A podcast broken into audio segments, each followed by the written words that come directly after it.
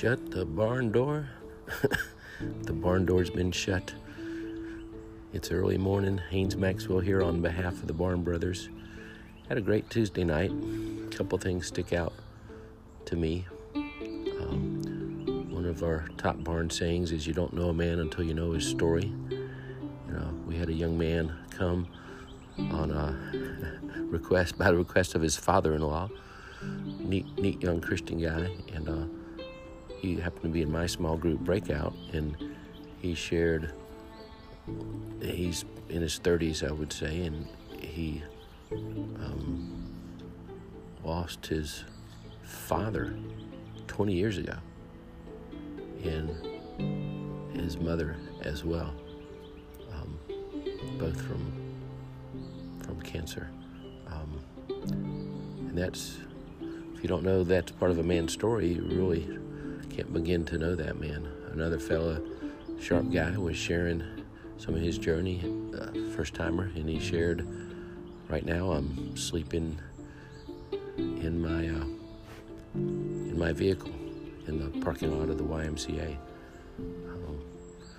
So things may look fine externally from a man, but you don't know a man until you know his story. And then we did a final pass through Jack Frost material. Watched one of his videos, and I love his heart and his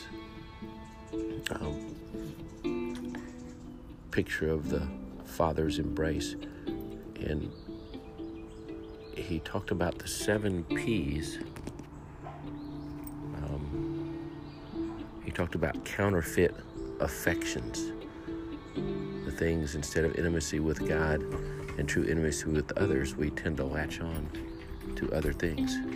He says we begin chasing after counterfeit affections. Having shut ourselves off from the genuine affections of family and friends, we start looking for counterfeit affections, substitutes for the affections we left behind at home or never had.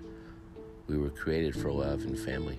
Consequently, without them, we will find something to bond to as a replacement, even if it is unhealthy or destructive. And he talked about passion, power, praise, position, people, places, possessions. So that's something to unpack. We're born, I love Ecclesiastes, where it says God has set eternity in our hearts. We are made, we're all made for something bigger, something wonderful, something that transcends our normal lives, something that God is calling us up into.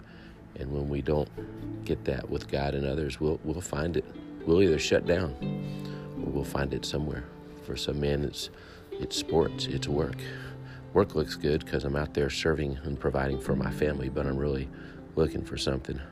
I may be ignoring my wife. Jack Frost talks about ministry being his idol, where he was a terrible husband and a dad, but he had the praise of men, fastest growing church in the region, blah, blah, blah, he would say.